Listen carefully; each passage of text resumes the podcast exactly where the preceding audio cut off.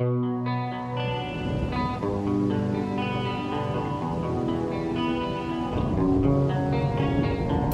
will not be pushed, filed, stamped, indexed, briefed, debriefed, or numbered. My life is my own.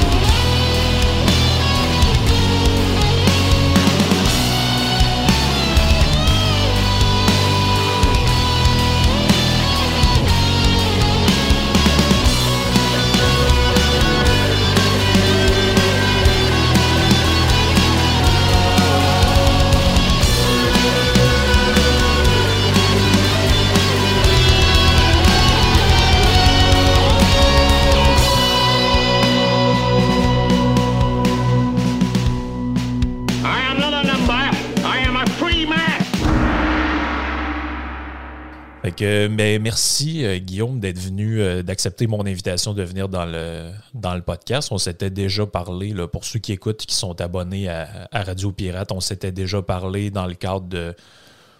C'était une semaine sur le, le- où on donnait la parole à des auditeurs. Puis comme tu étais un auditeur, ben, à un moment donné, euh, t'es t'es- intervenu. Puis c'était aussi suite à un- un- une, une question sur s'il y avait de la vie dans l'espace, hein, si ma mémoire est bonne.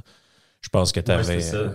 Je pense que tu avais aimé ça, in- intervenir sur ce, sur ce thème-là. Puis là, ben, on s'était comme dit, euh, moi, moi, j'avais comme retenu ça dans ma tête. Je m'étais dit, ah, ça serait le fun de faire un podcast un peu plus sur euh, des thèmes euh, scientifiques ou des, des- une question scientifique. Puis là, j'ai eu l'idée de te proposer qu'on parle un peu des, des mythes qui entourent la science. Parce que, tu sais, dans l'histoire de la science, il y a toujours plein d'affaires qui sont mentionnées ou que les gens retiennent ou que les gens croient. Puis à un moment donné, ça se transmet euh, un peu, je dirais, de génération en génération. Puis au bout du compte, ben, euh, on ne sait plus qu'est-ce qui est vrai ou qu'est-ce qui n'est pas vrai là-dedans, qu'est-ce qui est un mythe, qu'est-ce qui est une réalité. Fait que ça va être un peu ça à, l'entour du podcast, euh, le thème du podcast aujourd'hui. Mais avant tout, est-ce que tu peux nous dire un peu, dans le fond, c'est quoi ton parcours, puis qu'est-ce qui a fait que tu as commencé à t'intéresser aux sciences? Ah, ça part de, de très loin. Écoute, ma, ma marraine, qui est une, une- une médecin, une docteur en, en médecine, euh, c'est elle qui, qui m'a accouché. Puis euh, après ça, elle, elle, elle faisait Médecins sans frontières, elle voyageait beaucoup. Puis un des premiers livres que j'ai eu dans ma vie, c'est un livre sur l'univers. Euh, puis tout de suite, ça l'a, ça l'a- quand j'avais 3, 4, 5 ans, ça, ça a frappé mon imaginaire. Euh, quand je me faisais demander euh, qu'est-ce que je voulais faire plus tard dans la vie, bien souvent les enfants, ça, ça change avec le temps, dépendamment de, de- de comment ils grandissent. Mais moi, ça a tout le temps été, ben, je veux être un astronaute plus tard. Été, ça a été ça mon un peu. C'était ça que je disais aux gens quand j'étais petit. Puis euh, quand j'étais arrivé au secondaire, c'était un peu ça que j'avais en tête aussi. Mais euh, quand j'étais arrivé en secondaire 5, euh, on regarde un peu le conseiller en orientation, puis tout ça. Puis là, j'avais, plus, j'ai des amis aussi qui, on s'en allait un peu en genre de technique en, bio, euh, physique, ou je me suis, euh, technique de laboratoire, mettons, quelque chose comme ça. Puis là, ben, j'ai eu mon, mon prof de physique de secondaire 5. À un moment donné, on a eu un cours sur l'astrophysique, puis on dirait que tout est revenu comme quand j'avais 5 ans. Avec ce cours-là, j'ai, je me suis dit non, c'est, là-dedans que je veux m'en aller, c'est, ça qui m'intéresse. Puis moi, j'ai tout le temps été quelqu'un dans la vie qui, qui, qui voulait savoir comment quelque chose fonctionnait. Mhm. Euh, des fois, c'est inutile, mais j'aime le savoir. Puis en plus de ça, ben, je pense avoir une certaine facilité à, à expliquer les choses aussi. Fait que ça, pour un, pour un physicien, c'est, parfait. Euh, fait que là, après ça, moi, j'étais allé au cégep. Ben, moi, je suis un joueur de hockey aussi. Euh, et puis, euh, Saint-Laurent, moi, j'étais allé à Saint-Laurent au cégep, le cégep anglophone à Québec. Et puis, euh, c'était l'année où ils commençaient leur, leur programme de hockey. Là, moi, tout est comme arrivé en même temps. Je me disais, ah, parfait, je vais en sciences nature à Saint-Laurent. Je parlais déjà assez bien en anglais. Euh, et puis, je vais essayer de faire l'équipe de hockey. Finalement, j'ai pas, j'ai pas, j'ai été coupé de l'équipe, j'ai pas fait l'équipe. Euh, mais j'ai fait mes sciences nature là, et puis après ça, j'ai appliqué à, l'Université Laval. On a deux choix à appliquer. J'ai fait physique et biologie. Et, euh, mais physique a tout le temps été mon, mon premier choix. Après ça, j'ai fait mon bac en, physique. je voulais me, je voulais m'en aller, me spécialiser en astrophysique. OK. Euh, jusqu'à temps que je fasse un lab en astrophysique, puis que je me rende compte à quel point c'est c'était pas pour moi. C'est moi je trouvais ça ennuyant. Il y a des gens qui trouvent pas ça ennuyant du tout, évidemment, mais pour moi c'était les concepts théoriques et tout. J'ai fait mes cours pour avoir ma euh, toute ma, formation en astrophysique, mais quand je suis arrivé pour faire le lab, j'ai j'ai pas aimé ça. Euh, c'est 1% du temps, tu vas au, télescope, puis le 99 autres du temps, tu es dans un bureau, puis tu fais du Linux, puis tu fais de l'analyse d'image. C'était pas, pas pour moi du tout. Euh, quand je suis arrivé à la maîtrise, ben, j'ai été chanceux de trouver d'un un, directeur de thèse qui était jeune, qui avait début trentaine, qui était très motivé. Puis euh, lui, c'était euh, plus la biophysique. Donc, ça, ça, mariait mes, mes, deux sujets que j'aimais beaucoup. OK. j'ai fait ma maîtrise doctorat sur les bactéries E. coli puis le salmonelle, donc sur la, motilité des bactéries. Puis on utilisait des lasers à impulsion très courte pour euh, venir euh, percer des trous, couper, euh, faire de, de l'ablation, faire de la chirurgie à des bactéries. Dans le fond, on les tuait, évidemment. Mhm. Mais fait c'était un, mariage assez intéressant de physique assez poussé, mais que nous, on utilisait comme un outil pour étudier de, la microbiologie. Mhm. Ça ressemble à quoi, vite comme ça, dans un domaine comme la physique, la différence entre euh, une maîtrise puis un doctorat, parce que juste pour donner une, idée aux, gens qui nous écoutent, par exemple, moi, quand je, faisais mes études en philo, euh, une maîtrise, ça consistait à faire un, je dirais, un travail de 120, 130 pages sur un sujet précis avec euh, des recherches que tu fais pendant deux ans.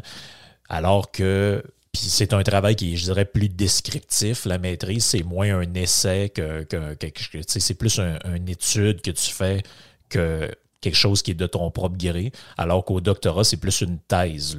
Dans le fond, tu avances une hypothèse, puis là, ben, tu essaies de confirmer. Donc, c'est plus c'est plus quelque chose qui. Euh, la maîtrise, je dirais que c'est que tu approfondis quelque chose qui existe déjà, puis la thèse, c'est plus que tu amènes quelque chose de nouveau disons, dans, l'édifice de la, connaissance? Est-ce qu'en physique, ça ressemblait à ça un peu aussi, si tu prends l'exemple de tes propres recherches? Oui, c'est. Ben, moi, ma, maîtrise à moi personnellement, c'était. Euh, c'était parce que j'ai fait euh, à l'Université Laval, il offrait le, passage accéléré au doctorat. Donc, si tu faisais une maîtrise qui avait rapport à ton projet de doctorat, ça te permettait de sauver peut-être la moitié d'un an puis, j'ai pas eu de mémoire de maîtrise à écrire. J'ai eu des, des documents euh, pré-doctoraux à écrire. OK, ouais. Euh, mais, mais, dans un, parcours normal, c'est pas mal exactement ce que tu décrivais, euh, même en sciences. Dans le fond, la maîtrise, tu peux, en théorie, il y, a peu de gens qui le font parce que la plupart des gens, après la maîtrise, vont au doctorat, mais tu peux, en théorie, prendre une expérience ou quelque chose qui a déjà été fait par quelqu'un, le reproduire, puis faire un mémoire sur ce que tu viens de faire. Tandis qu'au doctorat, ça doit être quelque chose qui ajoute à la science ou, mm-hmm. euh, je ne sais pas exactement le mot que tu as pris, là, mais. Oui, la connaissance. C'est ça. Oh, c'est ça. Il euh, faut que tu ajoutes quelque chose, il faut que tu amènes quelque chose de nouveau qui n'a jamais été fait pour que quand tu fais ta défense de thèse, que tu puisses passer ton examen final. Oui, oui, oui. Ah non. Puis, euh, est-ce que tu as trouvé ça un parcours assez. comment je pourrais dire ça?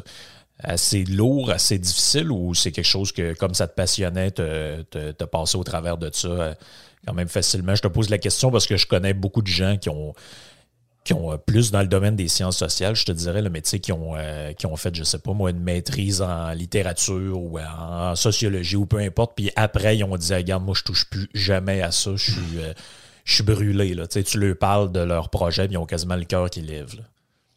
Ben, moi, je te, dis, je dirais que si je la faisais aujourd'hui, j'ai l'impression que ça me prendrait probablement la moitié du temps parce que j'ai euh, j'ai environ 10 ans de plus que j'avais. Ouais. j'étais un gars, tu sais, début vingtaine, moi, comme je disais, j'étais un gars de hockey. Euh, je suis assez différent de la plupart des physiciens. Euh, je joue au hockey, j'arbitre au hockey. la ligue de hockey senior du, du Dodu, Marco. Ouais. moi, j'arbitre cette ligue-là. Il y a des bagarres générales là-dedans. Euh, ça, se bat. je veux dire, moi, quand j'étais début vingtaine, j'étais dans les bars. je me levais tard le matin. Je n'étais pas très, très assidu. j'ai pas trouvé ça. C'était dur. La seule chose que j'ai trouvé dur, c'est que la, la, première moitié de mon doctorat, mon projet menait à rien. OK, ouais. Puis une fois que j'ai changé de sujet, si on veut, en plein milieu, après ça, ça a été beaucoup plus facile. Mais côté euh, vie sociale, c'est sûr que, encore là, mon parcours à moi, je pense qu'il n'est pas très représentatif de quelqu'un qui fait un, doctorat en physique euh, parce que j'avais une vie sociale, c'est un peu plate à dire, mais, mais ça, ce que ça faisait, c'est aussi que ben, ça a retardé euh, la fin. au lieu de prendre, mettons, quatre ans, ça m'a pris cinq ans et demi. ouais, ouais, ouais. Oui, c'est sûr que ben, les, études supérieures, c'est quand même un, parcours assez sinueux, là, des fois. Il, y a, beaucoup de gens aussi, comme tu dis, qui se rendent compte, euh, juste rendus assez avancés, que des fois, ça correspond peut-être pas toujours à, ce qu'ils pensaient. Là. moi, j'avais un, mm-hmm. j'ai, un ami de longue date que lui, il, avait, euh, il, était, il était parti en psycho en se disant, moi, je veux devenir psychologue. Puis euh, finalement, il s'est rendu compte, après avoir fini son bac, que quand tu fais des études en psycho, le bout où tu es censé d'apprendre comment faire une thérapie arrive jamais. en fait, c'est t'étudies Piaget, t'étudies Freud, t'étudies euh, le behaviorisme, puis toutes ces patentes-là. Au bout du compte, tu arrives à la fin de l'histoire, tu te dis OK, mais quand il y a un gars qui veut se tirer une balle dans la tête dans le bureau, je fais quoi là, tu sais? Mhm. Ben, en sciences, c'est pas nécessairement ça parce que dès que tu tombes aux études graduées, tu n'as plus de cours. Ben, tu en as, là, mais très, tu sais, mettons, euh, au, bac, tu vas avoir cinq cours par session, donc mettons 10 cours par année. Mhm. Euh, à la maîtrise, en un an et demi, tu as quatre cours à prendre, euh, dont un cours que c'est d'aller voir des, des défenses de thèse. Euh, puis au doctorat, sur trois ans, tu as quatre cours à prendre. Fait que tu as moins de un cours par année. Euh, le pire qui va arriver, c'est que tu vas avoir des jobs d'assistant, de, d'enseignement ou des mhm. choses comme ça. Euh, non, c'est ça. C'est pas, pas exactement pareil parce que dans le fond, quand tu es à la maîtrise, tu apprends, à être chercheur. Oui, un chercheur sous-payé.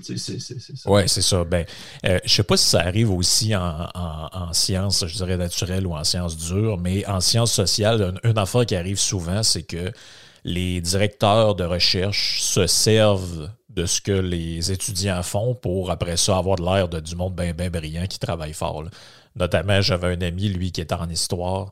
Puis euh, lui, tout le monde qui travaillait avec euh, travaillait sur certains sujets que lui leur donnait. Puis après ça, monsieur écrivait des livres. Mais finalement, ce qu'il ce faisait, c'était de, finalement de ressusciter tout ce que ses étudiants faisaient à maîtrise doctorat. Je trouvais ça, moralement, je trouvais ça un peu spécial, mais ça a l'air que le monde universitaire, c'est comme ça. Euh, en science, je te dirais que la façon que ça fonctionne, c'est plus ou moins des livres. Ben, il y en a qui vont écrire des livres.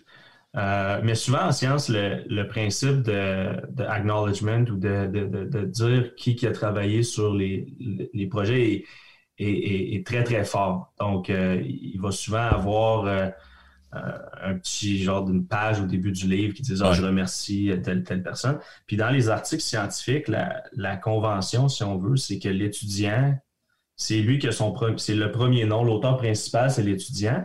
Puis quand tu veux savoir c'est qui le, directeur de recherche, c'est le dernier nom. Donc, le premier et le dernier nom sont les plus importants, si on veut. Euh, ah. Donc, le premier étant l'étudiant ou le, chercheur qui a fait l'étude puis qui a écrit le plus. Et le dernier étant, euh, si on veut, le, directeur de recherche qui, qui, a comme parti le projet. OK, OK, OK. Ah, c'est intéressant. Quand j'étais à l'Université Laval, justement, j'avais pris un espèce de cours euh, d'astronomie qui était comme ouvert à tout le monde, puis ça m'avait vraiment fait triper. C'était un prof de. Science de l'espace, Ouais, je pense que c'est ça, Science de l'espace. Il y avait une espèce Avec de. Gilles Jonca. je, je, me souviens plus comment il s'appelait, le bonhomme, mais c'était vraiment hot, le cours. Là. Ouais, je l'ai pris ce cours-là aussi, puis c'était drôle parce que je sais que c'est ce cours-là parce que le premier cours, il il demande tout le temps, parce qu'il y a beaucoup d'étudiants du, cours de physique, génie physique qui le prennent, mais c'est ouvert à tout le monde. Donc, le, prof, je me souviens, il, demande qui, qui est dans quel département. Et euh, la blague à toutes les années, c'est quand il y a des gens de, sociologie, d'anthropologie puis de philosophie, ben, il, il les regarde un peu avec euh, quasiment tendresse en leur disant ben, bonne chance, les amis. ouais, ouais, c'est ça. Mais c'est un cours, pour quelqu'un qui fait un bac en physique, c'est un cours qui est, très, très simple parce que justement, les mathématiques sont simples, je dirais, parce que les, concepts sont, assez, sont assez compliqués, mais le, c'est ça. Les maths sont simples pour que ça puisse être euh, ouvert à tout le monde un peu. Oh, oui, je me souviens que c'était c'était pas euh, je veux dire, c'était pas insurmontable du moment que tu as fait des, du moment que as fait des maths genre au secondaire là, ça va c'était pas euh, c'était, pas un cours insurmontable mm-hmm. euh, dans, moi, dans le cadre de, mon passage à l'université, j'ai, travaillé justement avec un professeur qui donnait les cours de philosophie des sciences. Puis là-dedans, ça consistait beaucoup à faire des cours d'histoire des sciences, mais d'une perspective euh, philosophique. C'est-à-dire, on regardait un peu comment, dans l'histoire de, l'humanité, comment qu'est-ce qu'on considérait comme étant une science, qu'est-ce qu'on considérait comme devenant de la croyance. Puis euh, un des livres fondamentaux, je l'ai ressorti de, des boulamites, un des livres fondamentaux qu'on faisait étudier aux, jeunes qui prenaient le cours, c'était, là je vais te le montrer à l'écran, je vais le dire après, je ne sais pas si tu sais c'est quoi ce livre-là. Et c'est euh, le livre de Thomas Kuhn, La structure des révolutions scientifiques. Donc Thomas Kuhn, c'est qui? C'est un physicien euh, du 20e siècle qui était super marquant dans, dans son époque. Puis ce livre-là, en gros, l'idée générale du livre, c'était de dire ce qui distingue la science en général, on, met là-dedans tout ce qu'on considère comme une science, la, physique, euh, la biologie, euh, les mathématiques, la chimie. Donc, qu'est-ce qui différencie ça des, des, croyances ou de ce qui a existé avant et même des sciences, entre guillemets, sociales? C'est que la, les sciences naturelles, les sciences dures fonctionnent selon des paradigmes. Là, il disait, dans le fond, qu'est-ce que ça veut dire? C'est que, ben, par exemple, à un moment donné, il y a un nouveau paradigme qui arrive, on va dire, mettons, euh, la théorie de la, relativité générale. Ben là, si tu veux faire de la science dans cette discipline-là, il faut que tu embrasses ce paradigme-là, sinon tu vas être comme en dehors du champ de la science. Là, il disait, contrairement, par exemple, en psychologie, ben en psychologie, il y a des écoles de pensée. Ben là, lui, il pense à un affaire. L'autre, c'est un behavioriste. L'autre, c'est un euh, cognitivo-comportemental. Il disait ça dans les sciences dures, ça peut pas exister. Tu peux pas avoir quelqu'un qui pense que, je sais pas moi, tu peux pas avoir quelqu'un qui pense que la gravité, c'est une affaire, puis l'autre pense que c'est une autre affaire. Il faut, qu'il faut que ça fonctionne selon des consensus, puis c'est comme ça que ça progresse. Puis il y a tout un développement où il explique qu'à un moment donné, tu peux faire un renversement de paradigme, comme mettons quand on passe de la gravitation universelle à je sais pas, la théorie de la relativité, ben là, qu'est-ce qui se passe? C'est qu'à un moment donné, se les, petit à petit, c'est un long cheminement où on se rend compte que mané, ben, la théorie fonctionne plus ou moins. Il y a des failles, il y a des problèmes. Puis à un moment donné, il y a des gens qui arrivent avec une autre proposition. Puis là, ben, il y a comme un basculement. Là, à, partir d'un certain moment, on, change de paradigme. Comme euh, il y a toutes sortes d'exemples qui est donné dans le livre. C'est super intéressant. Comme mettons, à une certaine époque, on ne savait pas que l'oxygène existait. Donc, les gens ne savaient pas c'était quoi. Ça a été découvert par un Français qui s'appelle euh, Lavoisier. Donc, Lavoisier, lui, il, a il est arrivé avec cette hypothèse-là parce que les gens, avant, pour expliquer pourquoi les trucs brûlaient, mettons, ils disaient que ben, dans, les, choses, il y avait quelque chose qui faisait que ça pouvait brûler. Ils ne pas, savaient pas c'était quoi l'oxygène. Donc, eux autres, ils, je sais pas, ils pensaient que si tu mets un morceau de bois dans le feu, la raison pour laquelle ça brûle, c'est qu'à l'intérieur, il y a un truc qui fait que ça brûle. Puis, euh, là, c'est ben, un des quatre éléments euh, primordiaux, l'air, la, terre, l'eau et le feu. C'est ça. Puis Lavoisier, comment il a fait pour découvrir que ça c'était faux? C'est qu'il disait, ouais, mais si c'est vrai votre, votre truc, quand on brûle, la substance que vous dites qui existe, ça devrait disparaître et le poids de l'objet que vous faites chauffer devrait diminuer.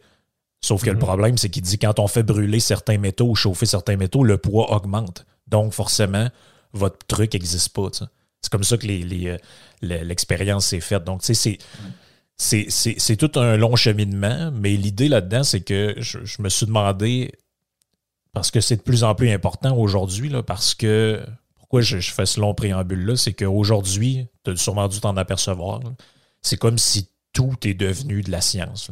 On fait ça un tramway, pas de tramway, ah, nous, c'est la science. Euh, on vous met un couvre-feu, c'est de la science. là, tu te dis, ben, il me semble que la science, dans ma tête à moi, c'est un petit peu plus restreint que ça. Euh, L'eau bout à 100 degrés, oui, c'est ça, c'est de la science. Euh, je veux dire, la, gravitation, c'est de la science, mais on dirait que c'est devenu un mot pour justifier maintenant tout et n'importe quoi. Puis je ne sais pas si dans le cadre de tes études ou de ton cheminement professionnel euh, puis personnel, qu'est-ce que tu penses de, cette chose-là? Comment toi tu vois ce que c'est qui est une science ou pas? Ben, je te dirais que habituellement, quand tu as des articles scientifique. Ça sort d'un journal scientifique. C'est très, très, très rare que tu as des conclusions coupées au couteau. Oui, c'est ça. Ça arrive pratiquement jamais. Puis, euh, en physique, pour, euh, mettons, en, physique atomique, euh, pour déterminer que, que tu as trouvé quelque chose, il faut que tu aies, on dit en termes de sigma, donc en termes d'écart type, il faut que tu aies cinq écarts types de, validité statistique. Donc, ça, ce que ça veut dire, c'est ce que tu as trouvé, ça arrive juste par chance, ça va arriver une fois sur plus de 3 millions. tu es pas mal sûr que ce que tu as trouvé, c'est quelque chose de vrai. Euh, quand tu tombes dans les sciences, même en biologie, euh, souvent on va dire c'est 2 sigma, donc 95% euh, donc un, P-number, je ne sais pas c'est quoi en français, mais un P-number de, de, moins de 0.05. Donc, 5 fois sur 100, tu as une chance que ça soit dû à de la chance. Mhm. on s'entend que ça commence à être. quand tu as des résultats ou que tu ne peux pas dire avec certitude que ton résultat, c'est ton expérience qui l'a produit, c'est dur de tirer des conclusions. Puis ça, c'est normal en science. Euh, mhm. Puis présentement, le problème qui arrive, c'est que quand, mettons, un, journaliste ou même un journal scientifique va prendre un article scientifique euh, et puis il veut faire un article pour le grand public avec ça. C'est difficile à vendre quand il n'y a pas de conclusion ou que la conclusion est euh, telle chose est vraie, mais il ne faut pas que vous oubliez que j'ai fait telle, telle, telle, telle, telle chose pour arriver à ce résultat-là.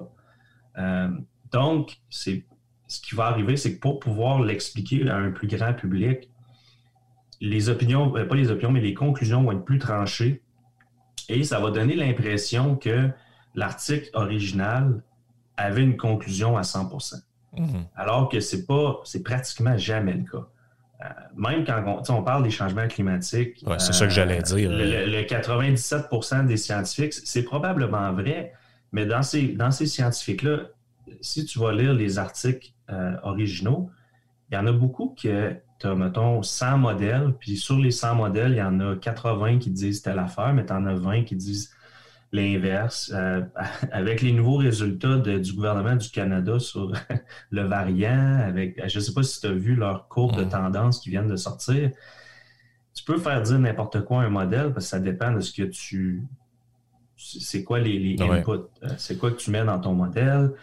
Euh, tout ça pour. On fait un grand tour de roue, mais tout ça pour dire que c'est très rare que, même en sciences pure, le plus peu que tu peux avoir, c'est très rare que tu vas avoir euh, de quoi à 100% Quand tu tombes en biologie, quand tu tombes avec des populations de, peu importe quoi qui est vivant, c'est encore pire. Parce que là, tu as, trop de variables que tu peux analyser. Euh, c'est impossible d'avoir des conclusions, mais pour que quand tu veux faire de l'éducation pour les gens, il faut que, à quelque part, tu mettes, tu mettes un, stop, tu dises, OK, là, on va, on va dire que ça, c'est vrai pour que les gens apprennent un peu. c'est, un peu le, paradoxe de l'éducation. Parce que quand, quand tu apprends, mettons, moi, je parle pour la physique, tout ce que tu apprends en physique jusqu'à la troisième année de bac, c'est pratiquement faux. Ouais. En termes techniques, avec ce qu'on sait aujourd'hui. Mais tu n'as pas le choix d'apprendre ça pour arriver à comprendre le plus complexe. Mhm. C'est un peu la même chose partout. Euh, dans les sciences sociales, ben, vu que vu que les conclusions s'appliquent à la vie de tous les jours des gens, c'est encore pire parce que là, les conclusions sont souvent la corrélation dans des, distributions de dans des études, dans des distributions de patients est souvent très faible parce que c'est du vivant puis il y a trop de variables. Donc, les conclusions sont souvent il y a une crise présentement où ce que les gens ne sont pas capables de faire de, refaire la même expérience deux fois puis d'arriver au même résultat. Euh, mais ça, ce que ça dit, est-ce que ça dit que ta science est mauvaise? Non, ça veut juste dire qu'il faut raffiner la science. Mais ça, c'est un processus qui prend beaucoup de temps, beaucoup de gens, ben beaucoup d'argent. Et euh, les, médias, présentement, c'est tellement rapide l'information qu'on n'a pas le temps d'attendre, surtout que là, on est dans une pandémie, on n'a pas le temps d'attendre deux ans avant de savoir euh, est-ce que ce résultat-là est valide ou pas. Oh, je comprends. C'est très, très, très complexe de savoir c'est quoi qui est de la science, c'est quoi qui n'est pas de la science. Euh, moi, personnellement, je pense que si tu, si tu pars avec une conclusion, puis il y en a qui font ça dans les sciences dures aussi. Mhm. Mais si tu pars avec la conclusion puis tu essaies de prouver que c'est vrai, pour moi, c'est plus du dogme que de la science. Si tu pars avec une théorie et que tu ajustes ta théorie avec les résultats en cours de route, ça, c'est pour moi, c'est de la science. Puis, ça se peut que tu arrives à, ton résultat que tu t'attendais, comme le meilleur exemple, justement, ma thèse à moi. On est parti d'un article scientifique qui a été publié dans Nature, on n'était pas d'accord. Malgré mhm. leur, analyse, on n'était pas d'accord, puis on s'est dit, ben, on va, on va faire nos propres expériences pour, avec une méthodologie différente, mais pour voir si on est capable de, prouver qu'ils ont tort. Fait c'est un peu à l'encontre de ce que je viens de dire, mais si on, s'était rendu compte qu'il y avait raison, ben, on n'aurait pas, euh, on pas choisi nos données pour prouver qu'il y avait tort. notre conclusion à nous mhm. était entre les deux. mais c'est un peu ça le point. Il faut que tu sois capable de, de prendre. C'est un, un, feedback loop. Si, si tu continues tout le temps dans la même direction sans ajuster ton tir à force que tu as des nouvelles, euh, de, qui viennent, pour moi, ça, c'est pas de la science. Ouais, non, c'est ça. Ben, il y a un autre euh, philosophe des sciences qui était lui-même un scientifique qui s'appelle Karl Popper qui lui disait qu'en science, en réalité, il n'y avait pas de vrai ou de faux. Il y avait comme, si tu veux, du, probable et du. De, de, de, autrement dit, quelque chose est considéré comme probablement vrai, puis à un moment donné, le travail des scientifiques, c'est d'essayer de démontrer s'ils pensent que c'est pas vrai, que c'est pas vrai. Puis c'est à eux, finalement, le, fardeau de dire, ben là, regardez, ça, c'est le paradigme. Il n'emploie pas ces termes-là, mais ça, c'est la théorie qui est là. Puis si t'es pas d'accord avec ça, autrement dit, il faut que tu montres que c'est pas vrai. Puis si t'es pas capable de montrer que c'est pas vrai, ben pour l'instant, ça va être considéré comme probable ou en tout cas, il y a une certaine valeur de vérité, là, disons ça comme ça. C'est des modèles. Ben, c'est ça. Des modèles. Donc le, modèle a des limites. Puis quand tu arrives à ces limites, quand tout ce que tu peux faire, c'est d'aller aux limites du modèle, c'est là que la science se fait. Mm-hmm. Parce que si, moi, tu sais, la, science de la gravité, la, théorie de la gravité universelle de Newton, pour, je te dirais, 100% des gens dans la vie de tous les jours, c'est ça, c'est ça qui s'applique. Euh, avec cette théorie-là, tu es capable de, prédire un éclipse dans 150 ans. Ça ne doit pas être un mauvais modèle. Mm-hmm. C'est quand tu arrives dans, les extrêmes, donc euh, quand tu as, de la gravité intense euh, ou que tu vas à des vitesses extrêmement vite, c'est que là, là, ça ne marchait plus. Tu n'étais plus capable, pas capable d'expliquer pourquoi l'orbite de Mercure une procession autour du Soleil. Tu n'es pas capable d'expliquer ça. Donc, c'est là que tu as Einstein qui est arrivé, puis il a dit, ben, puis souvent, ce, qu'on dit en science, c'est si tu as un, si as un, extraordinary claim, euh, j'essaie de chercher le mot en français, mais si tu, fais une déclaration extraordinaire, mhm. ça te prend une preuve extraordinaire. Ouais, ouais. C'est ça. Mais c'est intéressant ce que tu dis par rapport au, euh, le comment je pourrais dire ça, l'intermédiaire vers le grand public que vont jouer, par exemple, les médias ou les gens qui font de la vulgarisation scientifique. Ou, mm-hmm. un, des exemples de, ça qui, était frappant pour moi, tu le dis, c'est le, cas, par exemple, des, changements climatiques. parce que moi, je ne je sais pas si tu te souviens un peu de, mes premiers bouts à RP, mais moi, je me l'ai tapé au complet, le rapport du GIEC sur le 1,5 degré dedans, c'est beaucoup plus nuancé que ce qu'on raconte. Euh, premièrement, dedans, ils disent euh, le début, début du truc, là, il y a un passe comme dans n'importe quelle euh, étude, entre guillemets, scientifique, tu as toujours un passage sur la méthodologie. Puis au début, il t'explique, il dit, ben, faut que vous sachiez que nous, on est mandaté d'emblée pour étudier l'impact de l'homme sur le climat. Donc, l'activité volcanique, l'activité solaire, tous ces trucs-là sont euh, écartés d'emblée. Donc là, évidemment que si tu as un peu un cerveau scientifique, tu te dis, bon, ben, déjà, ce qu'on va me présenter prend en considération une variable et non pas toutes les variables ou tout ce qui vient de notre connaissance. Et puis, même dans le, résumé, dans l'abstract de, de l'étude, ça explique qu'il y a, si ma mémoire est bonne, c'est presque une vingtaine de scénarios où ils disent, ben, mettons, si on pense que si on fait ça, ben, mettons, la température va augmenter de 1 degré. On pense que s'il arrive telle affaire, ça va augmenter de 1,5. Et puis là, après ça, tu lis dans les journaux c'est comme ça pendant 20, une vingtaine de scénarios. Tu arrives dans les journaux, là, tu fais le rapport du GIEC le confirme, euh, les glaciers vont fondre et telle autre affaire d'ici 2030. Euh, puis là, tu dis, mais où vous avez pris ça où? ça sort de où cette affaire-là? Je l'ai lu le rapport, c'est pas de nulle part de qu'est-ce que vous racontez? Puis ben, évidemment que. même dans, tout. Là. Dans, tout. Euh, depuis, depuis la COVID, sais, je parle avec, avec mes amis souvent, puis, tu sais, moi, j'écoute, euh, j'écoute Radio Pirate, fait tu sais, on s'entend que mes, mes, opinions sont, sont un petit peu dans, dans un sens plus que l'autre, tu sais. Mm-hmm. je, suis comme ça. Mais d'un autre côté, j'essaie le plus possible d'aller lire, euh, parce que c'est facile de tomber dans, dans une, dans une, euh, une chambre écho, là, où tu fais juste entendre ce que, ce que tu veux entendre, puis c'est sûr qu'avec le temps, mettons sur Twitter, je, moi, ça ne me tente pas de, me faire taper sa tête. je ne suis pas abonné à, des, comptes qui, vont, qui vont me mettre de mauvaise humeur.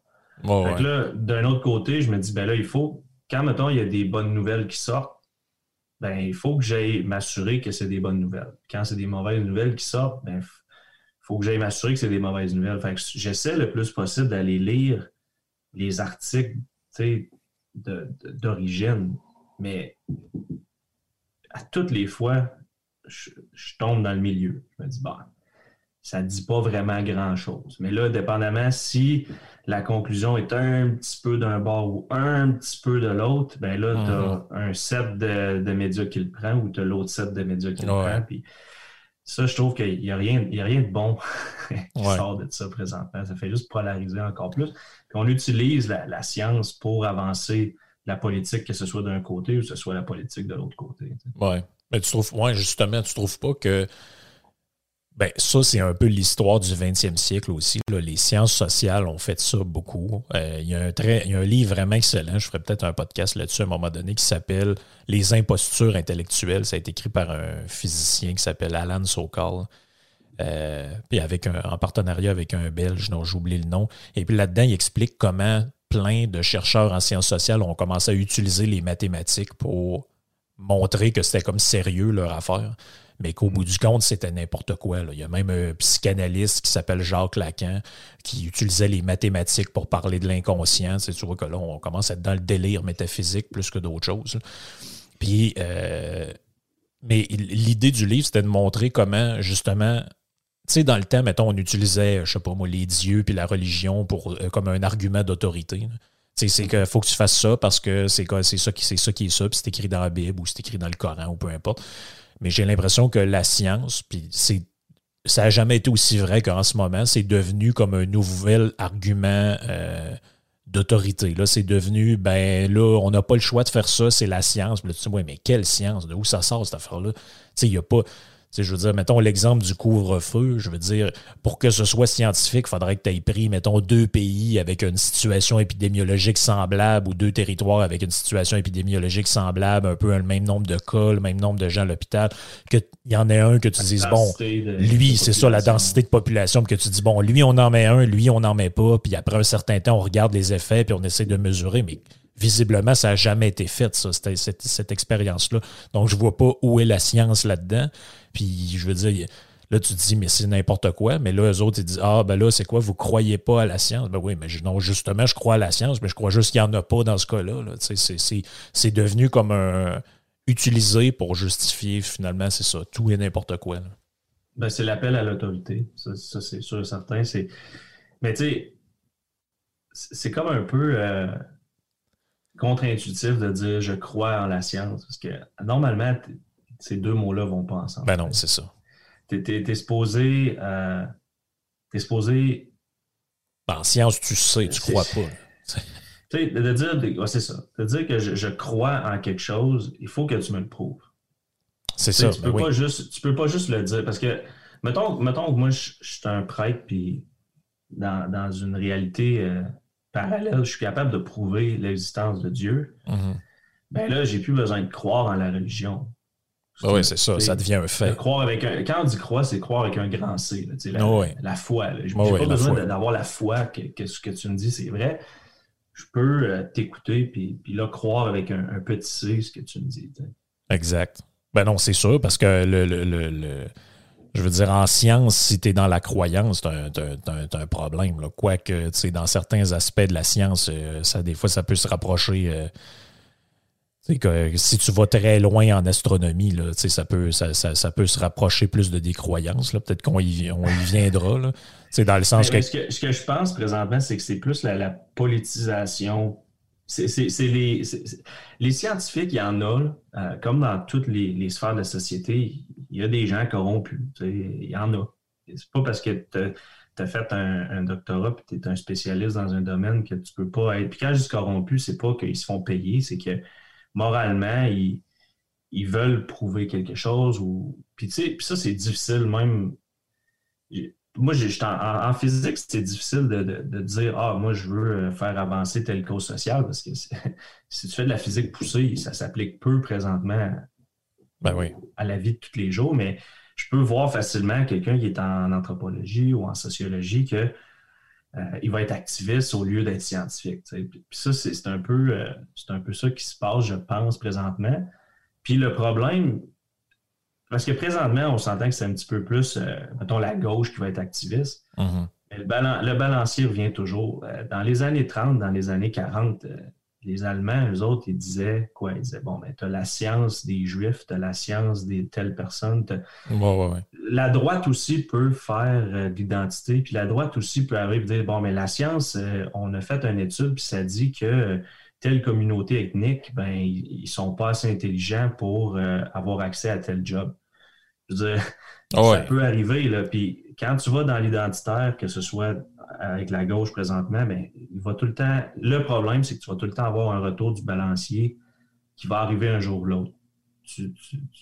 en essayant d'utiliser la science pour faire avancer des causes sociales, tu vas tout le temps avoir un, tata de l'autre côté qui va vouloir faire la même affaire. Puis ça se peut qu'il y ait plus de violence que tu le veuilles. c'est clair. On, s'éparpille un peu. C'est correct. Mais, ça, dire que la science peut être utilisée à mauvais escient. Mhm. Mais ça m'amène à, euh, une autre question avant qu'on rentre plus dans les, thèmes que tu m'as envoyés par écrit. Euh, est-ce que tu. Peut-être qu'en physique, ça s'applique moins, mais est-ce que tu penses que le, politiquement correct nous a amené à renoncer à certaines choses en science? Tu sais, je pense par exemple à J'en parlais l'autre fois de ça avec ma blonde, mais c'est des domaines de recherche qui ont soit, à ma connaissance, disparu, soit euh, on entend, on entend, on entend juste pas parler. Là. Mais au début du. Durant le 20e siècle, il y a des gens qui se disaient, ils se posaient des questions comme Ouais, est-ce que le développement de la médecine fait en sorte qu'on sauve, qu'on préserve pas artificiellement la vie de gens qui ont des problèmes de santé, puis que finalement, ces gens-là, ils perpétuent par leur gène ces problèmes de santé-là, alors que, mm-hmm. mettons, dans le temps où la médecine moderne n'existait pas, ben, ces maladies-là, il y avait plus tendance à moins se propager parce que les gens mouraient. Puis là, il appelait ça le, le, dysgénisme. C'était dans le fond l'idée que la médecine moderne allait faire en sorte qu'au bout du compte, euh, on, allonge la vie des gens, mais euh, euh, ça, ça fait en sorte aussi qu'il y a de plus en plus de maladies, puis il y a de plus en plus de problèmes génétiques qui sont perpétuer parce que les gens qui auraient dû, entre guillemets, mourir naturellement de leurs problèmes de santé, ben là, ils vont avoir des enfants, ils vont, ils vont se reproduire, puis finalement, ben, ces problèmes de santé-là, ils vont toujours aller plus en augmentant. Mais évidemment que si tu t'arrives avec ce genre de champ de recherche-là, tu vas te faire dire que tu es pour l'eugénisme, tu vas te faire dire que tu es pour tuer du monde, tu vas te faire. Fait tu sais, j'ai puis là, je ne suis pas dans le jugement de valeur là-dedans, puis dans le jugement moral, c'est rien qu'une question que je me pose. Est-ce que ce genre de recherche-là ce genre de thématique-là n'est pas rendu impossible à cause d'une certaine forme de politiquement correct, parce que c'est une question qui peut être légitime. Je veux dire, pas d'un point de vue moral, qu'est-ce qu'on fait après, mais de se poser ce genre de questions-là, il me semble que, je veux dire, c'est quand même normal. Est-ce que certains, certains ils le font aussi là, avec les tests. Là, par exemple, là, moi, je viens du Saguenay-Lac-Saint-Jean. Ben, si, tu, tu, te mets en couple avec quelqu'un qui vient de là, il te suggère de passer certains tests pour voir si tu es porteur de certaines maladies. Ça me paraît. Il y a des gens qui trouvent ça abominable, mais moi, ça me paraît normal de faire ça. Euh, je te dirais que c'est plus, c'est plus les, j'imagine, les départements d'éthique qui vont se pencher sur ces questions-là que les scientifiques. Par contre, le scientifique, lui, à chaque fois que, comme moi, quand j'ai commencé ma maîtrise, mon doctorat, il fallu que je signe des papiers comme de quoi que mes expériences n'étaient pas conduites sur euh, des, humains. Puis, puis si c'est le cas, ben il faut que tu passes devant le comité éthique et tout et tout. Euh, moi, je n'ai pas eu à faire ça. Fait c'est difficile de, commenter là-dessus, mais euh, la science, avec un grand S, il y a bien des choses qui ne sont pas acceptables moralement. Puis si je reviens encore, euh, les scientifiques allemands, ils ont fait des atrocités, des, abominations, ben mais ils, ont, découpé des êtres humains pour étudier. Le...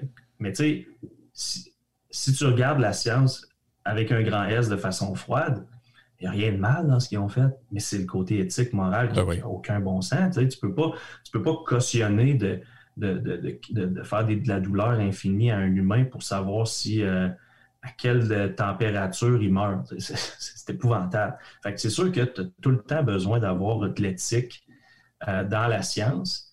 Euh, mais là, c'est sûr que présentement, il semble avoir. Puis je pense que c'est plus au niveau de, la biologie que présentement. La physique, ça, va s'en venir, mais au niveau de la biologie, tous ceux qui travaillent dans le domaine de la biologie sexuelle, Euh, tout ce qui est les, droits des transgenres, tout ce qui est à savoir, là, est-ce que, est-ce que les, femmes trans ont des avantages sur les femmes? Euh, est-ce que les sexes, le sexe en tant que tel existe? Est-ce que euh, tu peux. Est-ce que, est que le sexe est binaire? c'est pas drôle d'être obligé de se poser ce genre de questions-là. C'est quand même pas mal le BABA de la science. C'est ça. Puis, puis le meilleur exemple que j'ai trouvé pour expliquer un peu si, mettons, il y a des gens qui, se demandent comment, euh, quel argument on peut amener à quelqu'un qui, dit euh, Ouais, mais il y a des gens qui sont intersexes, fait que ça veut dire que y a pas, le sexe n'est pas binaire. Ben, le meilleur exemple que j'ai trouvé à quelque part, c'est, mettons, tu prends un, 5 sous américain, mm-hmm. c'est la pièce de monnaie qui a le plus de chances de tomber quand tu fais un flip, de tomber sur le côté. OK. Euh, fait que quand tu fais un pile ou face, pile ou face, pile ou face, ben, tu as à peu près 50% du temps pile, 50% du temps face, puis tu as une fois sur 6000 en moyenne, ça va tomber puis ça va être sur le côté.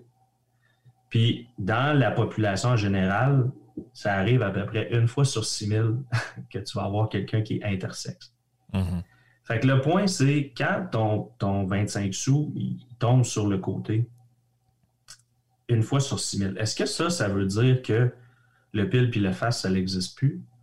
Mais non, tu as quand même mhm. un pile ou un face. C'est juste que ce, coup-là, ça, a tombé dans le milieu, mais ça n'efface pas le fait que 99,3% de la population ont soit un organe masculin ou un organe féminin. Puis ça, présentement, les gens qui, repoussent ce dogme-là, euh, ils se font, ils se font, euh, ils se font un peu crier après au niveau de, la biologie. Ah, puis à un moment donné, ça va arriver en, chimie, en physique, puis en maths. Ils, vont trouver une façon, les activistes, à un moment donné, d'arriver de quoi. Le euh, pire là-dedans, je pense, le pire là-dedans, je pense, c'est l'autocensure, parce que, tu sais, au bout du compte, le, moi, je pense, moi, je soupçonne que beaucoup de scientifiques font de l'autocensure. Tu sais, par exemple, tous ceux qui travaillent sur je sais pas moi, les quotients intellectuels ou ce genre de choses-là, c'est devenu un tabou. Là, on voit juste le fait de dire, ben là, regardez, on a fait une étude euh, sur une population, on a fait des, des, tests, puis là, ben, s'il faut que tu arrives avec une conclusion du genre que sur les 1000 personnes que tu as pris, je sais pas moi, un des deux sexes avait en moyenne un quotient moins élevé, ben même si tu dis que c'est pas représentatif, puis que peut-être que les, faudrait revoir la méthodologie, tu vas te faire tirer des. tu sais, faudrait faudrait qu'à l'avance, l'étude démontre que tout le monde est pareil, tout le monde est, tout le monde est beau, tout le monde est gentil. Mais là, tu dis, ouais, mais c'est parce que la science, c'est pas ça. Est-ce que ça peut arriver que dans certains milieux où c'est économiquement défavorisé, l'éducation, blablabla, ben ça fait en sorte qu'ils ont, je sais pas, moi, deux points de moins en moyenne que les autres? C'est une question, je veux dire, ça devrait pas être soumis mm-hmm. à du politiquement correct parce que je comprends un peu pourquoi ils font ça. Dans le sens que tu veux pas que ça, ça soit repris après, comme tu dis, par des gens qui sont mal intentionnés puis qui disent ben regardez, c'est la preuve qu'ils sont moins intelligents que nous autres. C'est ça. c'est ça. Puis, euh, comme mettons, euh, un, autre exemple en psychologie, euh, dans les pays scandinaves, il y a eu des études qui ont été faites dans les années 90, je pense, sur. ça, je ne suis pas assez expert là-dedans, mais les traits de personnalité ou de caractère, ah. mettons neurotique versus, euh, je ne me souviens pas c'est quoi les termes exacts, mais il y, a, différents termes de personnalité. et puis, quand tu fais des distributions hommes-femmes, tu vois qu'il y en a certains qui, qui, se recoupent, évidemment, parce qu'il y a des femmes qui ont des traits plus masculins que, mm-hmm. certains hommes, mais c'est normal, c'est des distributions de population. Et ils ont fait des études à savoir les, euh, les, emplois typiquement, si on veut, euh, féminins ou typiquement masculins, si on met, si on, change les lois pour que ce soit plus égalitaire encore, de plus en plus, toujours plus égalitaire, où ce que les femmes, les hommes ont les mêmes chances d'aller dans tout, euh, dans n'importe quel emploi, si on veut. Donc, mm-hmm. on pousse les femmes à être des ingénieurs, on pousse les hommes à être des infirmiers et tout et tout. Euh, qu'est-ce qui va arriver dans, dans, des, euh, dans des, des, pays où que l'égalité est beaucoup plus élevée versus, mettons, l'Iran ou quelque chose comme ça? Mm-hmm. Et euh, bien, évidemment, les chercheurs s'attendaient à ce que plus un pays est égalitaire, plus la distribution des, emplois est, est flat. il n'y a pas de différence entre les hommes et les femmes. Puis ils se sont rendus compte que c'est complètement l'inverse. Parce que si tu as une société où où les gens ont le choix de faire ce qu'ils veulent, qui ne sont pas confinés dans un rôle social, ben là, ils vont faire ce qu'ils veulent. Et ça, ce que ça montre, c'est que ben, les femmes sont allées plus vers les emplois où on interagit avec des gens, donc enseignants, infirmiers, domaine de la santé, et les hommes sont allés vers les domaines où on interagit avec les choses, construction, ingénieur, sciences, et tout et tout.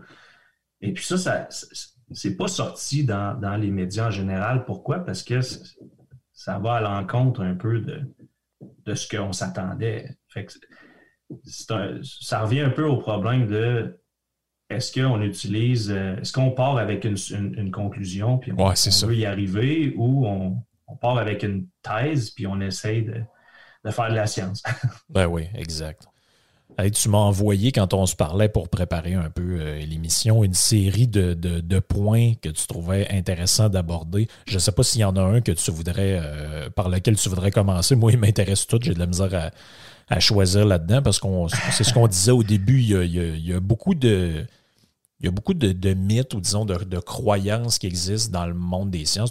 Tu, disais tout à l'heure que ça c'est vrai. Là, si on faisait on, prenait 100 personnes, bon, on, leur, on leur demande est-ce que la, théorie de la gravitation universelle de Newton, c'est ce qui est au goût du jour. Probablement la majorité des gens vont répondre que ben oui, me semble c'est ça. un corps plus gros attire un corps plus petit. me semble c'est ça que j'ai appris à l'école. Mm-hmm. Donc, je dis pas que ça, c'est un mythe, mais je dis que souvent, il y a beaucoup de trucs qui rentrent dans l'imaginaire, dans le monde de la science, puis finalement, ça devient, euh, à un moment donné, presque une vérité. Mhm.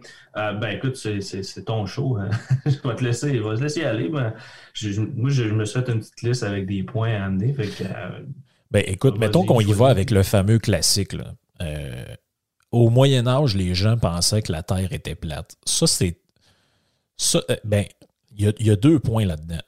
Ça, c'est. Il y a un mythe dans le sens que les gens croyaient faussement à une certaine époque que la Terre était plate mais il y a aussi un mythe à penser qu'au Moyen Âge, tout le monde pensait que la Terre était plate. Il y a comme deux, Ouais, euh, il y a comme deux affaires là-dedans. Je ne sais pas de quelle manière tu voulais le- l'enligner, mais euh, je, te, je, te, je te suis dans, dans, dans ce point-là. là. Ben, euh, premièrement, euh, la- on sait depuis le, le 5e siècle avant Jésus-Christ que la Terre est une sphère. Ouais, C'était pas euh, de Samos ou quelque chose comme ça. C'est ouais. Ératosthène. Ératosthène. Donc, Ératosthène, lui, en 240 avant Jésus, il a, euh, il, il a calculé en restant en Égypte, ce qui est quand même assez incroyable. euh, il y avait deux puits, puis il savait qu'un des puits était au tropique euh, du Capricorne. Donc, à telle date, il était exactement en dessous du soleil, donc l'ombre allait directement jusque dans le fond du puits. Puis, il savait qu'il y avait un, collègue, puis il a dit Va à telle ville, puis en y allant, by the way, mesure la distance que ça te prend pour y aller. Fait que là, avec, des pas, je ne me souviens pas comment ils ont fait, mais ils ont calculé la distance vers une autre ville. Puis là, il a dit euh, Regarde l'angle que ça fait avec l'ombre. Et puis là, avec la trigonométrie, ils ont réussi à calculer avec une erreur d'environ 2% Puis là, on parle de. C'était mesuré avec des cordes, là, puis Ah ouais, c'est incroyable. yeux. là. Qu'ils- ils ont réussi à, à avoir un- un- une précision d'environ 2% sur la circonférence de la Terre. Fait que ça, c'était dans le temps des, des Grecs. Là, évidemment, quand, quand l'Empire romain s'est écroulé, ben, il y a eu beaucoup de savoir qui, qui était perdu. euh, Ouais, tout, ce qui était, Mais- tout ce qui était, entre guillemets, païen a été euh, beaucoup tassé. C'est ça. Mais ça, ça n'a pas été perdu.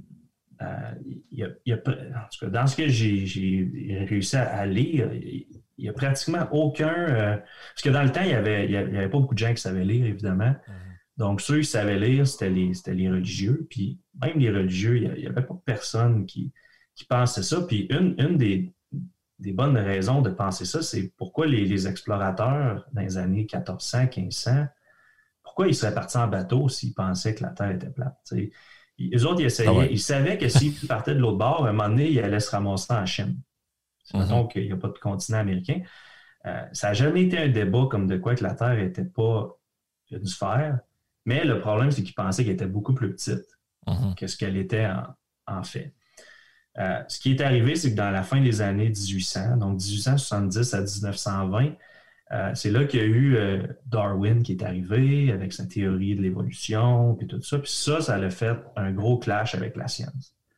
Et là, ce qui est arrivé, ben, il y a eu une genre de théorie du conflit qui était euh, un- une école de pensée de conflit au niveau de la religion, que tout ce que la science disait, il fallait que ce soit l'inverse, parce que sinon, si tu acceptais qu'une chose que ce que la science disait était vrai, ben, ça voulait dire que l'évolution était vraie. Ouais, ouais, ouais. Donc, la Terre est, est ronde, ben non, la Terre est plate, puis ça, on le sait depuis longtemps. Fait que c'est là que ça a commencé le mythe. Euh, puis là, ben, c'est sûr que tu as, toutes les histoires de, de- dans la pop culture, tu as les Astérix de ce monde, des affaires de même, ça fait juste amplifier le, le phénomène. Euh, mais c'est ça. Au niveau de- du Moyen Âge, les gens, d'un, les, les paysans, eux autres, eux autres, s'ils n'allaient pas travailler dans le champ, ils mourraient. Fait qu'ils n'ont pas le temps de penser à ça. Mhm. Euh, les, les gens qui, étaient plus éduqués, ben, il n'y a, personne vraiment au niveau du Moyen Âge qui, qui pensait que la, que la Terre était plate. Oui.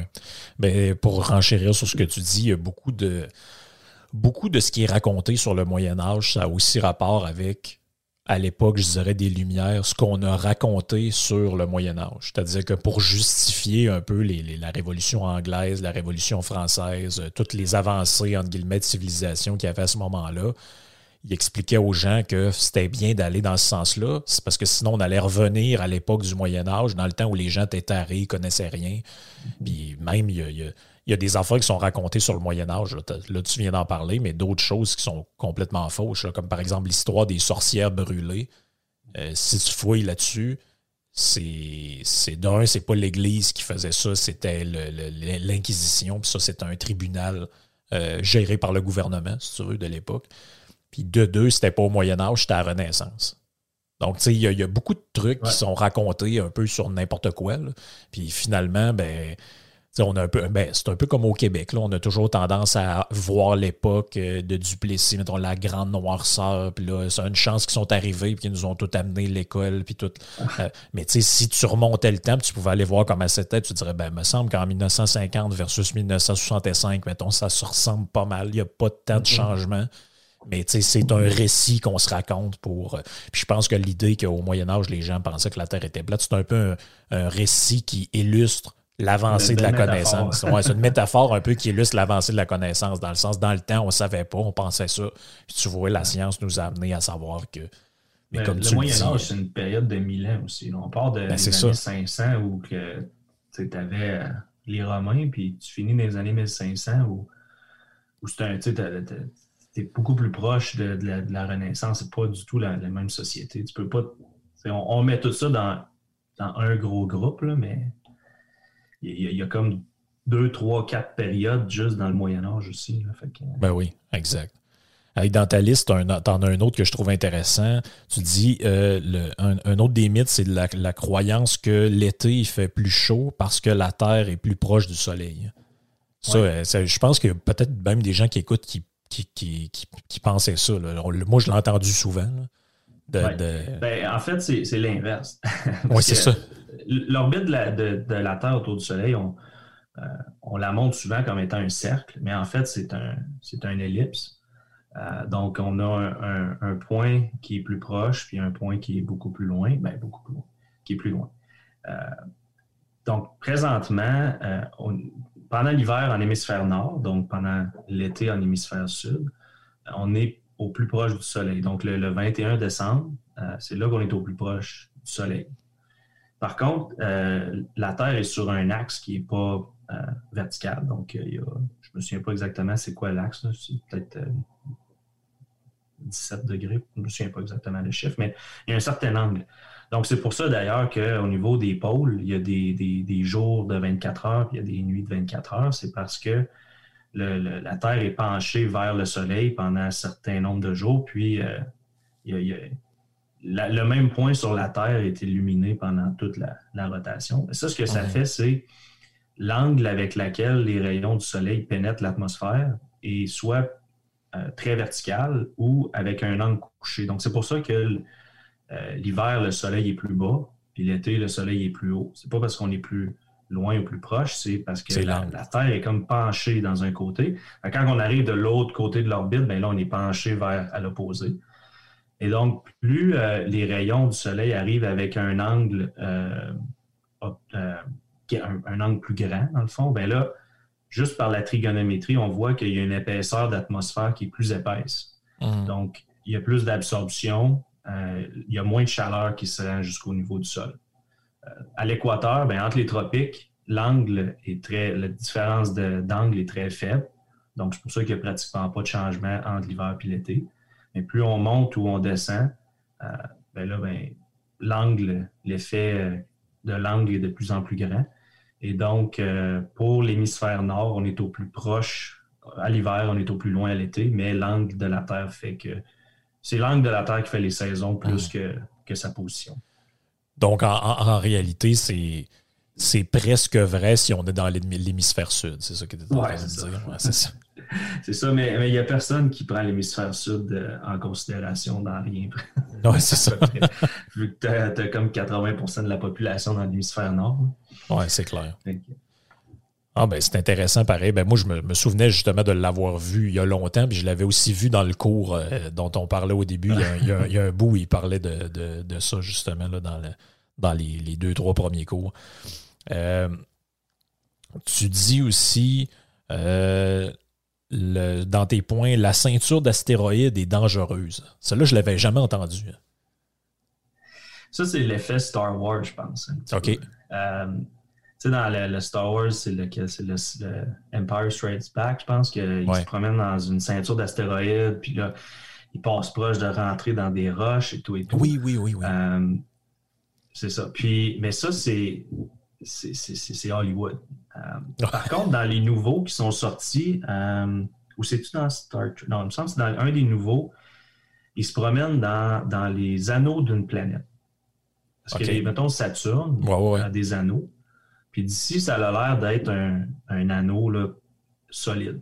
Mhm. Mais en fait, il n'y a rien de solide dans les anneaux. C'est gazeux. C'est des. C'est c'est- c'est ça, c'est des petites roches. Ça, ça, ça part d'un d'un grain de, sable à des, des grosses pierres de, de- de quelques mètres ou peut-être kilomètres. Euh, ça, c'est beaucoup plus euh, ce qu'on pourrait. Dans dans le, dans le Star Wars 5, si on s'il disait on s'en va dans les anneaux de telle planète, j'aurais dit Ah, OK, ça, ça, a du bon sens. Euh, une ceinture d'astéroïdes, euh, au niveau du système solaire, c'est entre 200 à 300 millions de kilomètres du Soleil. Donc, ça, tu as 100 millions de kilomètres fois l'orbite. Donc, c'est un, un, volume qui est immense. On ne peut même pas comprendre c'est quoi le volume de ça. Ah non. Puis toute la, la- la somme de tous les astéroïdes qui sont là, si tu les mettais tous ensemble, ça ferait environ 4% de la masse de la Lune. OK. Donc, c'est pas, c'est pas, c'est pas beaucoup. là. Non, non. Euh, puis dans le fond, c'est ça, ça a été formé parce que euh, au, au début du système solaire, tu as, un grand, grand disque, plein de poussière, de, de, de- de gaz et tout et tout. Puis là, ben, tu as des endroits où tu as la gravité qui- où ce que ça s'assemble ensemble, mais ça, ça fait des planètes. Mais vu que Jupiter est tellement gros, euh, la force gravitationnelle de Jupiter a fait que la possible planète qui aurait pu être là, elle s'est jamais formée à cause de Jupiter qui tire Mm. tout le temps. Fait que ça, c'est comme les restants d'une- bébé planète, si on veut. Euh, mais quand on envoie euh, des satellites dans les, les confins du système solaire, ils- les, les- les ingénieurs de la NASA, ils ne pensent pas deux fois à faire passer au travers de la ceinture d'astéroïdes. Les chances qu'il y ait une collision sont minimes. Mhm. Et puis, euh, les, plus gros, euh, les plus gros morceaux, on est capable de les suivre en temps réel présentement.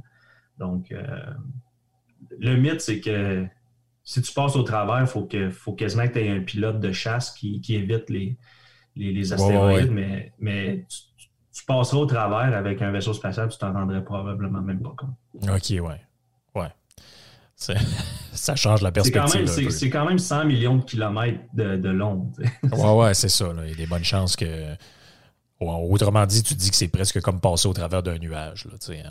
Ben, ben, c'est l'équivalent de dire que une, tu peux pas pas- une table, une, une table ou n'importe quoi, là, du Mhm. carton, c'est fait avec des atomes. Mais les atomes, euh, si tu envoies un, un, un autre- un- un- un beam d'atomes au travers, ben, les chances que tu aies une collision entre deux protons est tellement faible parce que c'est 99% c'est de l'air. Mhm. Juste que nous, on est trop gros. C'est sûr que si t'avais- tu faisais passer la Terre au travers de la ceinture d'astéroïdes, là, tu aurais des chances. Ouais, de c'est ça. quelque Ouais, ben oui, ben oui. C'est, toute euh, une perspective d'échelle. si ouais, c'est clair. Hey, Est-ce que c'est vrai que dans un autre, si on va dans l'hémisphère sud, l'eau des, des- des toilettes tourne à l'envers? Euh, c'est, pas vrai OK. euh, parce que euh, l'explication qu'on donne souvent, c'est l'effet Coriolis. Donc, l'effet Coriolis, c'est quoi? C'est euh, vu que la Terre, c'est un solide, euh, donc après 24 heures, la Terre au complet a fait un tour, mais à l'équateur, tu fais beaucoup plus de kilométrage que si tu es au Québec, mettons. Ouais, en ouais, ouais. termes absolus.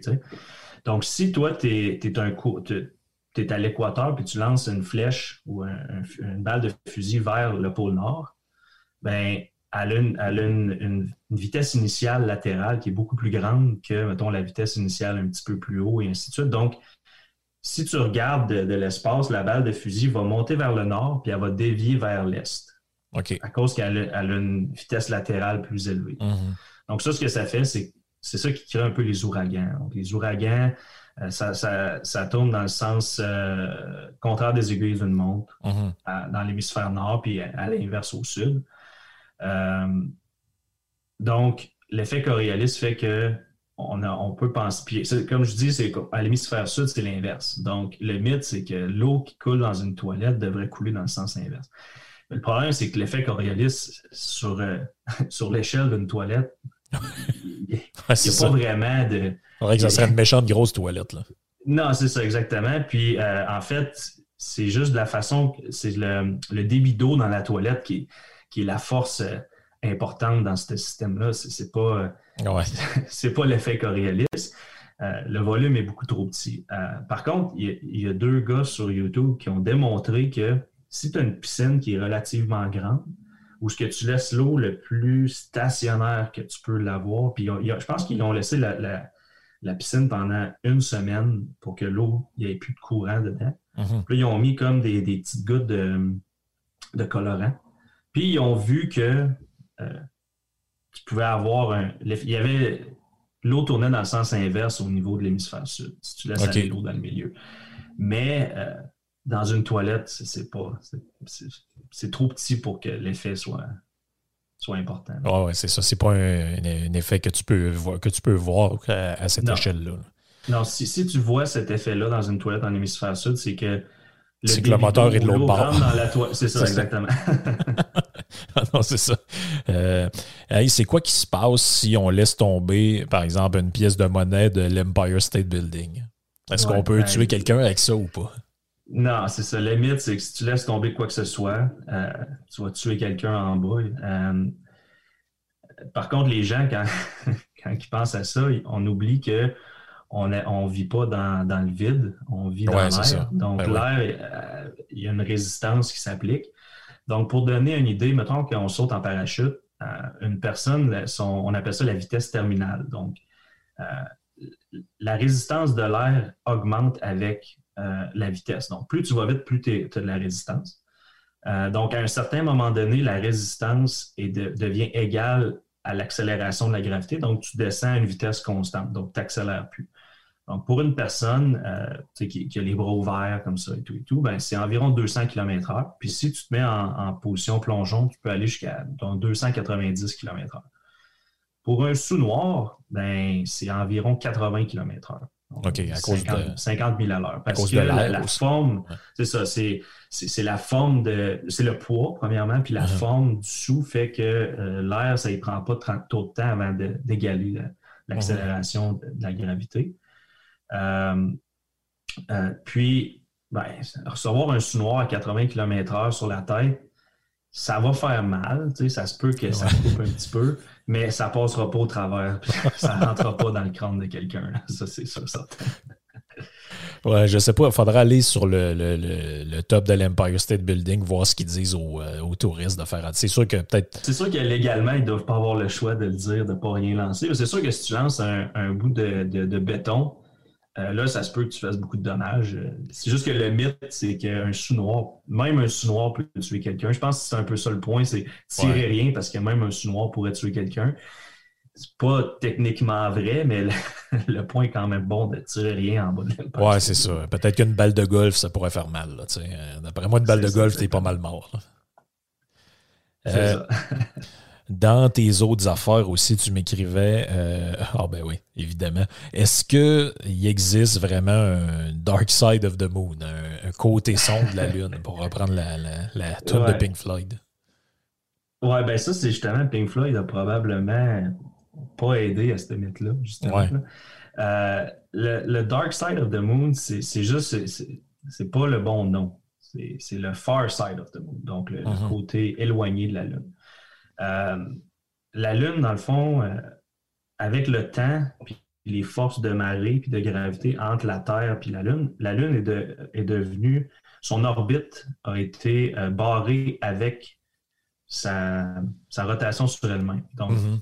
dans le fond, la Lune, son, le temps pour sa rotation sur elle-même, c'est le même que son orbite autour de la Terre. Donc, ce que ça fait pour nous, c'est qu'on voit tout le temps le même côté de la Lune. OK. Euh, mais quand on, quand on tombe, euh, mettons, juste donner une idée, quand il y a une éclipse du Soleil, euh, le côté qu'on ne voit pas de la Lune, ben, il est illuminé par le Soleil. Parce qu'il ben cache le Soleil pour nous. Donc, de dire que c'est le dark side of the moon, c'est. C'est faux. Ben ouais, c'est le dark side pour nous autres. C'est le far side. C'est C'est le far side of the moon. Et ça, est-ce que c'est à, part Pink Floyd, c'est, ça s'est un peu répandu, surtout dans toute la, croyance euh, alentour des ovnis, les bases sur la Lune. Puis, ah oui, ils ont fait ça, mais c'est sur le côté sombre de la Lune. on entend souvent ça. Euh, est-ce qu'il y a quelque chose d'autre? On a des images très détaillées de, parce qu'on a, on a des, dizaines probablement de satellites qui sont rendus jusqu'à la Lune, sont allés là. Ben, Apollo, euh, Apollo, quand ils sont allés marcher sur la Lune, comment ça Mhm. fonctionne? C'est ils se sont mis en orbite autour de la Lune.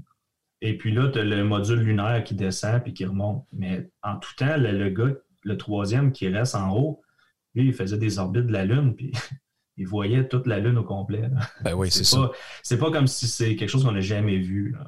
On, on a des satellites, on a des images satellites. Puis ce qu'on voit, c'est que le côté euh, euh, éloigné de la Lune, il y a beaucoup, beaucoup plus de cratères. Parce que justement, c'est ça qui recevait le bombardement des astéroïdes il y a des Mhm. milliards d'années. Euh, et donc, c'est pour ça qu'on n'y va pas. Parce que le terrain est trop accidenté pour euh, faire des, des alunissages euh, safe. OK, ouais. Mais justement, restons dans le thème de l'espace deux secondes. Tu m'écrivais aussi que euh, il y a un mythe selon lequel dans le- quand on est en orbite dans l'espace, finalement, c'est comme si on flotte dans le vide. Il n'y a, pas de- il y a pas de gravité. Qu'est-ce qu'il y en est Ouais, de, ben, de ça? Le, le mythe, en fait, le mythe, c'est qu'il n'y a pas de gravité. Euh, parce que souvent, on dit, euh, même les scientifiques, on dit qu'on est en microgravité ou, ou en apesanteur. En fait, apesanteur, c'est un bon terme, parce qu'apesanteur, ça veut dire qu'il n'y a pas de poids. Puis le poids, euh, c'est une mesure de la masse qui est accélérée par la gravité. Mhm. Quand on dit, moi, je pèse telle chose, c'est pas vrai. C'est notre masse qu'on mesure. Euh, parce qu'on vit tous dans le même champ gravitationnel. Mais notre poids change. Fait que si on va sur la Lune, on a la même masse, mais notre poids est un sixième du, du même, du même Ouais, poids sur ouais, Terre. ouais. Euh, quand on est en orbite, ben dans le fond, comment on fait premièrement pour être en orbite? Ben, pour être en orbite, il faut que on ait une vitesse latérale qui est assez grande pour que quand on tombe, parce qu'on tombe tout le temps vers la Terre, mais on a une vitesse latérale qui est tellement grande qu'on tombe à côté de la Terre Mhm. continuellement. Donc, Ah, on est tout ouais. le temps en train de tomber vers la Terre, on est en chute libre complète, mais on tombe à côté parce qu'on va tellement vite sur le côté. Et puis, ben, tu as des, pour euh, les satellites qui sont géostationnaires, ben, c'est qu'ils sont tellement loin de la Terre que leur vitesse latérale pour pas tomber vers la Terre est égale à la rotation de la Terre. Donc, ils, sont- Ok, ils ouais. suivent la Terre, dans le fond. Euh, donc, dans la station spatiale, ben, si tu n'as pas de résistance de l'air, ben, le corps humain, lui, il n'a aucune idée euh, s'il est en train de tomber ou s'il est en chute libre. Euh, pardon, s'il est en, en apesanteur, dans le fond. Mhm. Pour, pour le corps humain, c'est la même chose. Il n'y a pas de différence entre les deux. Donc, dans la station spatiale, il y a quand même la gravité. C'est à peu près 89 de, de la gravité au niveau du sol, parce que la gravité descend avec euh, l'éloignement d'un corps. Euh, donc, il y a environ 89% de la gravité, mais vu qu'on est en chute libre, les astronautes sont en apesanteur, mais ne sont pas dans sont pas en, microgravité. Je trouve que c'est un terme qui n'est pas très bien utilisé. Mhm. Dans les trucs aussi que tu m'as envoyés, tu disais il y a des questions que les- qu'on se pose souvent un peu par rapport à toutes les, tout ce qui est scientifique en général. Une que je trouvais intéressante, on, en- on se pose souvent ça quand on est. Les, les enfants aussi, des fois, demandent ce genre de choses-là. C'est pourquoi le ciel est bleu et le, tu, tu dis aussi le, le soleil, mais dans le fond, nous paraît comme blanc dans le, dans le ciel. Moi, le, Mais- le soleil, ça, je ne je, je, je m'étais jamais, ré- je m'étais jamais arrêté à ça. Mais le, le ciel, moi, je, ben, en tout cas, je ne sais même pas si c'est vrai, mais il me semble qu'on avait dit que c'était à cause des océans. C'est, il me semble que les océans, ça fait une petite partie, mais c'est la vraie raison, là, que je te dirais 99,9% de pourquoi. Là. OK. Puis même, je pense à ça, je pense que c'est l'inverse. C'est que l'océan nous apparaît bleu parce que le ciel est bleu. Je pense que c'est comme l'inverse. OK. Euh, parce que l'eau, c'est transparent. Ben oui. Euh, donc, le ciel, c'est la- c'est- on appelle ça la diffusion de Rayleigh. Ça, c'est quoi? C'est euh, quand, mettons, tu as, des, des ondes électromagnétiques, donc la lumière, Mhm. Qui passent dans un milieu où les particules sont plus petites que la longueur d'onde de la lumière. Euh, c'est un type de, de diffusion euh, qui, est, qui est proportionnel à la longueur d'onde, mais à la 4. OK, ouais. Donc, plus une longueur d'onde est, euh, est faible, ben, c'est ça. Fait que si tu divises par deux euh, ta longueur d'onde, ben, tu divises par 16 ton niveau, de ton, ta diffusion. Donc, ça, ce que ça fait, c'est que les parties, le, la lu- le soleil, dans le fond, il, il nous envoie de la lumière qui est blanche. Donc, il y a à peu près toutes les longueurs d'onde qui suit une distribution de, de corps noirs qu'on appelle. Donc, il y a toutes les longueurs d'onde. Puis, les, plus la longueur d'onde est petite, plus elle va être, elle va être diffusée. Parce que c'est, je disais à la 4, mais c'est inversement proportionnel. Mhm. Donc, euh, le bleu est diffusé. Ce que ça fait, c'est que le, le bleu est ramassé puis il, il, il- il est pitché partout, partout, partout. Donc, puis le, le jaune, le vert, toutes les autres couleurs, les autres, ils, ils descendent jusqu'au niveau du sol. Euh, puis nos yeux, pour qu'on puisse voir une couleur, il faut qu'elle arrive directement dans nos yeux. Donc, si tu as, des, des longueurs d'onde qui sont scattered, diffusées partout, mais c'est ça qu'on va voir parce que peu importe où tu regardes, tu vas voir du bleu qui va arriver Ouais, ouais, tes ouais. yeux. Euh, le soir, le soleil est à un angle qui est, qui est très petit.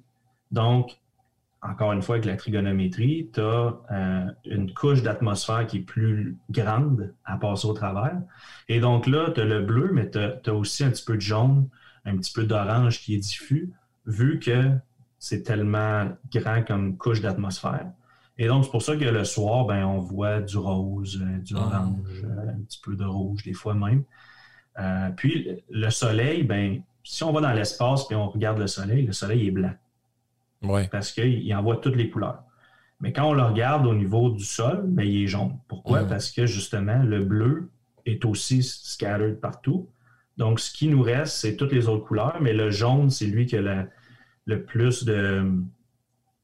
la plus grande amplitude, si on veut, de puissance. Donc, le soleil nous apparaît jaune.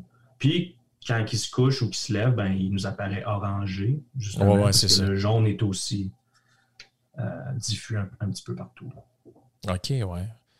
Ouais, c'est quand même. C'est, c'est, c'est, c'est toutes des questions, ça, que tu des fois tu te poses, mais tu n'as pas vraiment de, de réponse nécessairement euh, qui te vient comme ça. Mais euh, enfin, en plus, il me semble qu'à l'école, on apprenait. Je me souviens, il me semble qu'à l'école, on nous disait ça. Ouais, le ciel est bleu à cause des océans. Oh non, c'est de ce que j'ai compris, il me semble que c'est l'inverse. Ouais, c'est ça. C'est, c'est- les océans sont bleus en partie parce que tu as une réflexion du, du ciel, mais c'est pas juste pour ça. là. Ben ouais. Mais l'inverse, euh, je, je te dirais à probablement 100% que c'est pas le cas. Ouais. Hey, sur le, le- le restant des trucs qui sont sur ta liste, ça correspond un peu à des questions que d'autres personnes ont, euh, que des gens m'ont posées via le, le Patreon. Donc, si tu le permets, on va passer euh, à, à- à cette partie-là de, de- de l'émission. Puis, ben, les gens qui s'intéressent pour avoir la, suite du podcast peuvent s'abonner euh, au, au Patreon dans le lien qui va être dans, dans la description. Sinon, ben, on se reparle dans un, dans un prochain podcast.